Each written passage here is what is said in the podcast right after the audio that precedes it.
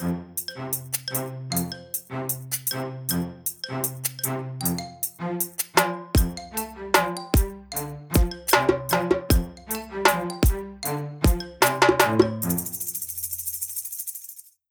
warm welcome back to the Information Security Stack together with me, Daniel Gustafsson, and Kim Hindart.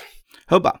Today, Kim, we are going to be bearer of more great news to the world of IT within EU. Or no, I'm actually kidding. We're going to bring more bad news to the table. It is regarding the EU and the UK this time around. As we all know, or we might have forgotten about, to be honest with you, uh, with 2020 being the way it has been, the UK will leave the EU at this time defined as December 31st, and as has been predicted, it's leaning towards being becoming a hard Brexit, meaning UK will leave EU. The trade laws and all the uh, regulations in place between the UK and EU and the rest of the world, to be fair, essentially needs to be redone. So this is going to be a grand mess, I guess, especially for the people in the UK and the government in the UK and everyone else that, tries to do business with the UK. In terms of IT regulations, this will affect the uh, relationship between the, uh, the rest of the EU countries and the UK as well. Because a court ruling within the EU has defined that the snooping laws and the data intrusion, intrusion laws that are in place currently in the UK is not coherent with the GDPR as it stands right now. And when the UK leaves, we will need to treat the UK as a third country as well, just as we cur- currently do with the uh, US and many other countries as well, because the insufficient protection of personal data according to GDPR. Kim Hindart, what does this actually mean? Yeah, to start with, the first thing is that the UK will probably, most probably, leave with just the World Trade Organization's um, uh, regular agreement. So the United Kingdom will, in terms of the EU, be a third country, like any other third country outside the EU. It will be Iran, China, United States. Mm-hmm. So there will be no mechanisms for data protection in place. Mm. You might think that well, since UK used to be a EU member, standard contractual clauses in this thing would be an awesome tool to use because, um, well, you might suspect that the EU would think, yeah, United Kingdom, you used to be a member, so you can be trusted with personal data the same amount as you could a couple of months ago. Mm-hmm. But this is the big problem once they leave, because GDPR allows for making exceptions to the handling of personal data in terms of national security. So from for national security reasons, you can do and make exceptions. And GDPR allows for this. But it allows this under a set of circumstances where the European Court of Justice can go in and review and keep checks on this. If you leave, the EU court doesn't have any jurisdiction over no. that anymore. So one of the checks to keep this in check from uh, going out of control is actually gone once United Kingdom leaves. And um, yeah, this can be handled, of course, with an agreement, and most probably the United Kingdom wants to have an agreement with the EU. So that would be shocked if they haven't had that. But as it looks like right now, there will be a, what we call a hard Brexit. Mm-hmm. Uh, uh, yeah, we can discuss. Uh, they had plenty of years to avoid this, plenty of opportunities to avoid this, and here we are again. So, yeah, anyway, uh, that said, we need to respect that 2020 made some interesting things worldwide. Things yeah. happened that we didn't really expect. So, no. I mean, it's not that long ago that when the Brexit news essentially was in the papers all over the place every day. That was the news, essentially, especially here in Europe. Nowadays, it's not even mentioned even, even more because there are so many other things that is taking the uh, time and opinions away for people right now. So, to your point, people are forgotten, essentially forgotten about the Brexit deal, but it will happen as it stands right now.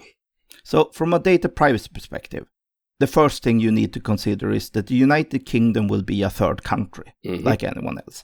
That said, this would be would have should have been a prime example of a third country that actually has rules in place. They have even written in the exact statements as GDPR in their in their UK local law. Mm. So it should have been a great example of someone that can be trusted, even if the uh, Commission hasn't made an adequacy decision yet. This would be a prime example on where standard contractual clauses could be applied mm. perfectly and it would be the same because yeah they have a they still have a good data protection rule in the United Kingdom, with one exception, and that's the mass surveillance law. Uh, this is called the Snooping Charter in United Kingdom. So, mm.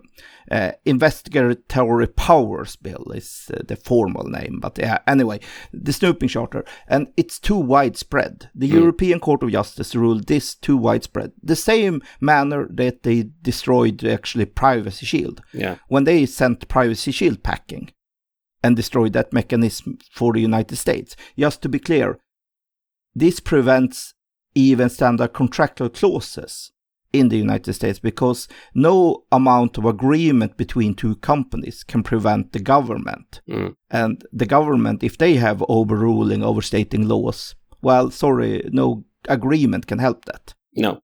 So that's why Privacy Shield broke as a mechanism for the United States for excessive mass surveillance laws. The same is done, uh, the Court of Justice has found the same applies to the United Kingdom. Mm. And this usually wouldn't have been that much of an issue had they remained within the EU. No. Then this could have been negotiated and the Court of Justice could have installed safeguards. So if I, as a UK mem- uh, citizen, mm. felt violated by the UK government, I still had a resource to uh, to make a complaint to the EU court, and the EU court could overrule this. Now that they leave, this is a mechanism that are no longer available unless they reach an agreement. But like we said, it's the combination of a hard Brexit mm-hmm. and extensive snooping laws that makes this a real problem. And this is, of course, you don't have as much hyperscalers in the United Kingdom as you no. have in the United States. No. But since we are European, it's not uncommon that you have offices, employees, uh, you hire consultants from the United Kingdom. Mm. It's used to be a big country it within the EU. So it used to be very prevalent within the EU. Yeah, yes, so sure. I mean, so it's not surprising if you have a lot of business back and forth between the United Kingdom. No. Uh, I'm sad to say I will need to do a mass import of shirts because my favorite shirt manufacturer is in the United Kingdom. and before 31st of December, I need to ma- place this order because after that, no, who knows? it will be. uh, it's going to be a struggle, right? And yeah, mm. I mean, from a personal perspective, I have family that, that, lives in the UK as well. So I mean, it's it's not it's not a it's not a situation that is beneficial for anyone. I mean, just the mere fact traveling in and out of the UK is going to be way more different than it used to be as well. So there are so many things that's going to be affected by this. But to your point, there's been time. I mean, this has been going on for years now and how little or low have the have the data loss and the data transfer uh, bits have when you know where in on, in the priority chart where had that been? Very far down I, w- I would assume essentially. Yeah unfortunately too far down i would say. So yeah. this is uh, this is the problem. So if we compare it to privacy shield i think we will have a solution with the uk long before we have a solution with the privacy shield issue Yes. Because that's a whole different political beast within the US to handle. Mm. They said, I think the U- United Kingdom can easily a- adjust their snooping laws so they're not so widespread. Mm. The, the idea isn't that they complain about the law itself. They complain about the overreaching in the law, that they surveillance everything, totally, absolutely everything. And this mm. is the problem because it's not efficient either. No. You want to do some targeting. So by natural, you will do some targeting. And this is, uh, this I think is easier for United Kingdom to change. Mm. That said, I don't think data protection will be the highest priority when in a hard Brexit. No. Like we used to say, we're no political experts, but I think there will be a lot messier and more higher priority things that they need to resolve.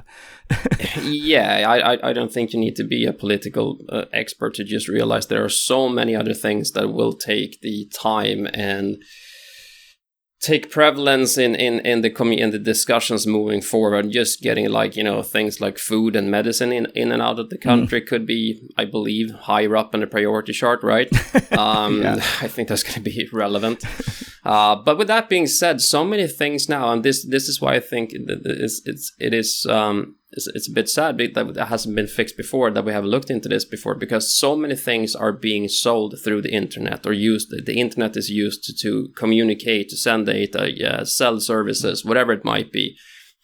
It is such an important communication line especially for a country which is an island as well not part of the mainland. Uh, i mean it's to your point i don't think the uk will struggle with this to adapt to the EU and just say, all right, you know what, we we need this. I I would I would be I would be surprised if they make a mess out of this one as well, to be honest with you, because just because there are so many other things that are more higher priority than this.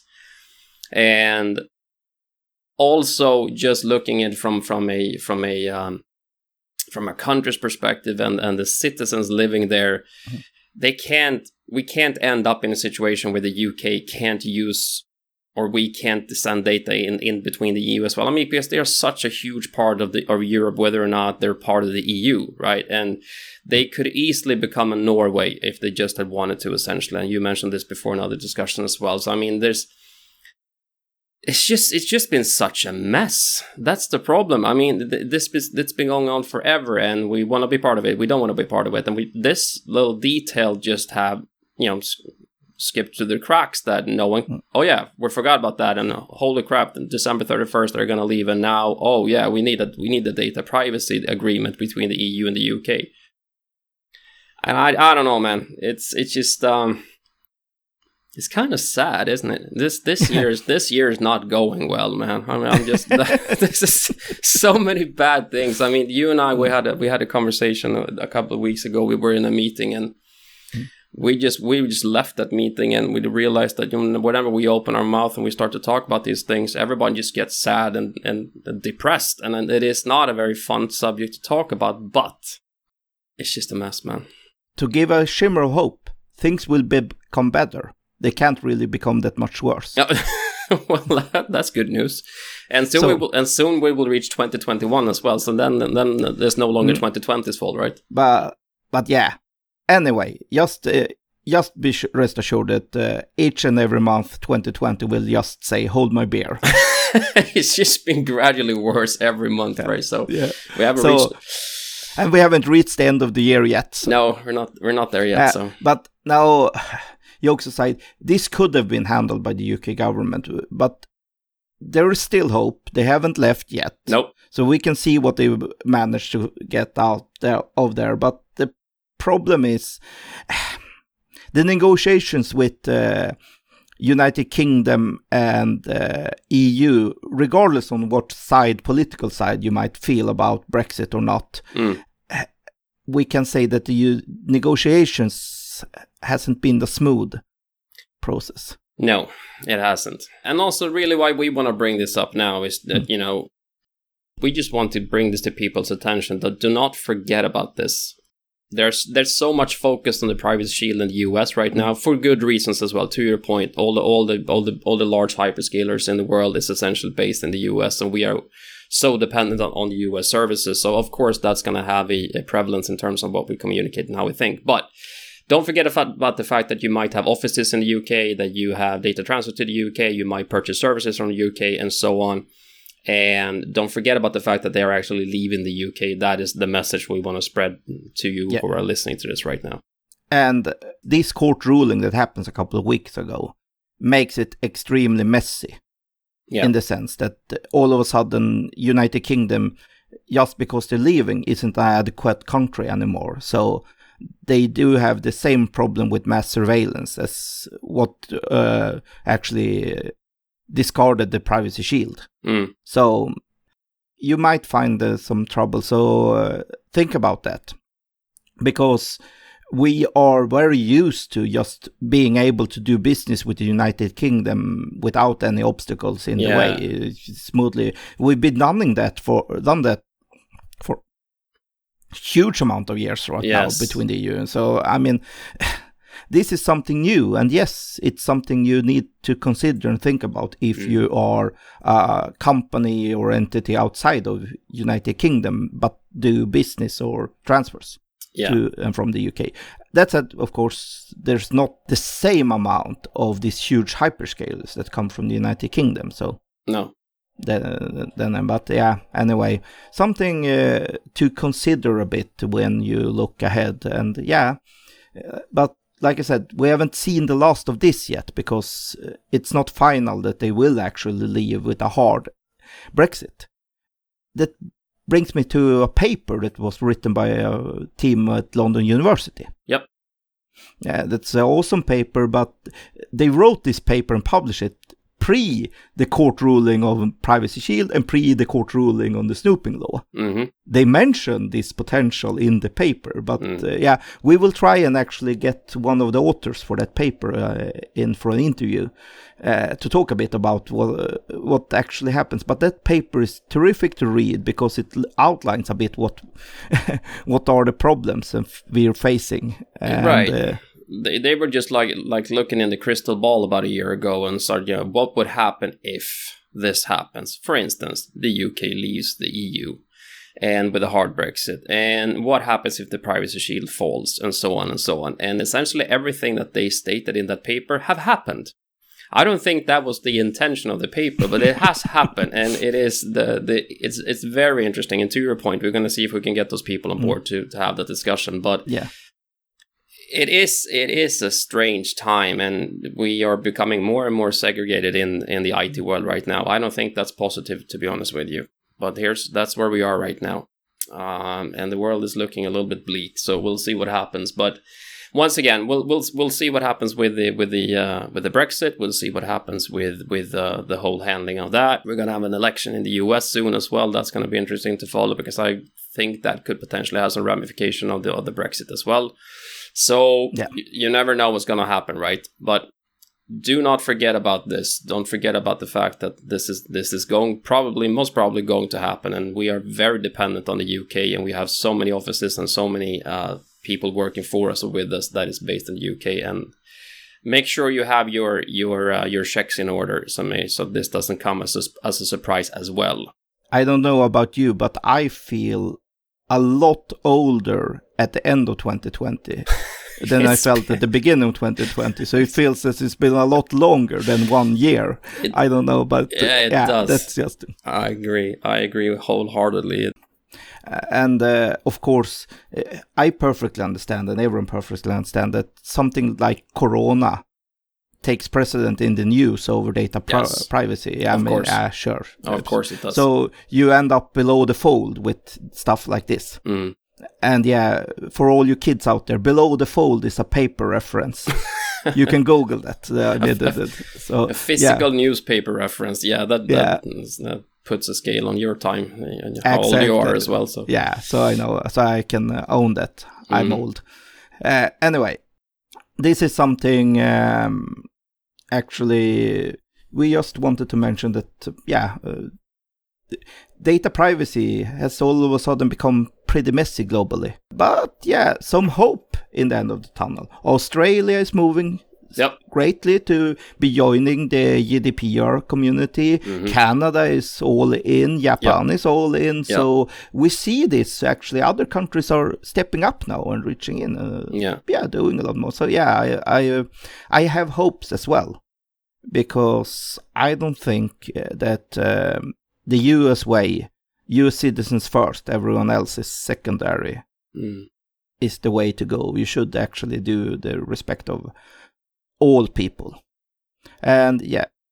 uh, So I mean, we tend a bit to forget the history on why is pr- data privacy so important for, especially the Germans who Mm. actually writ- wrote this and are actually the one of the leading countries when it comes to this data privacy within the EU as well. Mm. Uh, and they had a lot of data privacy laws ahead of this time. And I mean, Germany has a pretty recent history, though, although it's still within the 20th century Mm. that they had something called Gestapo. Yeah. And uh, for you kids out there who hasn't got a clue about Gestapo, you can Google that as well. Mhm. Yeah. Anyway, when you abuse data privacy, Mm. you can get some horrendous ramifications. You can. And Jesus Christ, if the Gestapo had to, the, the today's The- technology. To- technology of today, that's mm. that's horrendous. So let's never forget that, because just to be perfectly clear, if I'm gay or not, my internet knows that perfectly well. yes. That's not a hard issue today to No. realize, uh, to get hold of. Quite, and quite frankly, you don't even have to work for any any uh, like CIA or anything like that to, to figure out things about people. You just just going through a browser history will will essentially tell everything I need to know about you, what you like, who you are, your sexual preferences, your your uh, religion, whatever it might be. Just go your you go through your cookies and the browsing browsing history in, in, in your computer, and you're gonna find it out. So I mean, it's easy today for anyone to figure out who people are and abuse that information essentially. And if we give that authority away, Mm, then we are in trouble. That this needs really needs to be regulated yes. because if we tr- if we allow for people and companies to exploit this, yeah, you might end up in some horrendous examples. And Yeah. the Germans have a very good, not that far gone example in history when For- uh, this yeah, exactly. I mean, here's the problem. I mean that I mean the Second World War. That's what we're talking about here. Uh, was during the, the the late 30s and the early 40s. Uh, so it's 80, 90 years ago, essentially, 80 years, essentially. Mm. And that might sound like ancient history, but it's not that far away and it's not that long ago. And the way that turned out, to your point, had the modern technology been in place that is that is there today, goodness gracious me, yes, that would have been horrible. So the whole the whole data gathering principles and knowing who people are through data gathering, if you put that in the wrong hands, it can be devastating. So there is a point for why this should be regulated, and as I, I, I wholeheartedly agree with you that this is not something which that we should just you know take easy on and don't care about. But it is hard though when the world is not seeing the privacy principles the same way. And I understand that you want to be protective of your own people. I understand you want to be protective of your own of your own country. But the world is global today. I I, I think people tend to forget that it's a it's a global world. Yes, we have countries, we have borders, we have all of that, but the world is global. And the whole idea with the internet from the get go was to have a worldwide network for everyone to be able to connect to and use and spread information and communicate and so on between each other. And it had a it had a brilliant agenda. It was, I mean, but it's it's now in a situation where it's being used for the wrong principles and for the wrong purposes. It is it is such valuable data. So man, this the, we cannot allow this to get out of hand. That's all there is to it, and uh, uh, we'll see what's happened. But I I, I agree with you that uh, I think I think the GDPR in the EU got it right. It's a human right. Let's keep that in mind, and let's see how we can adapt to it. But that's where we are right now. We will link, of course, all the um, articles and things that we have been referencing and talked about in the episode um, and so you can read up upon it as well. All we wanted to do with this episode was to remind you that the Brexit is, a, is still a thing. It will most probably happen, and it will most probably affect people in the UK and the EU. So make sure that you have looked into whatever possibilities that are out there for you, and the data you data transfers that are in place right now between your company and the UK, or vice hmm. versa. yes. So, Kim, for today, I think we close the shop and we talk to you next time. Hubba.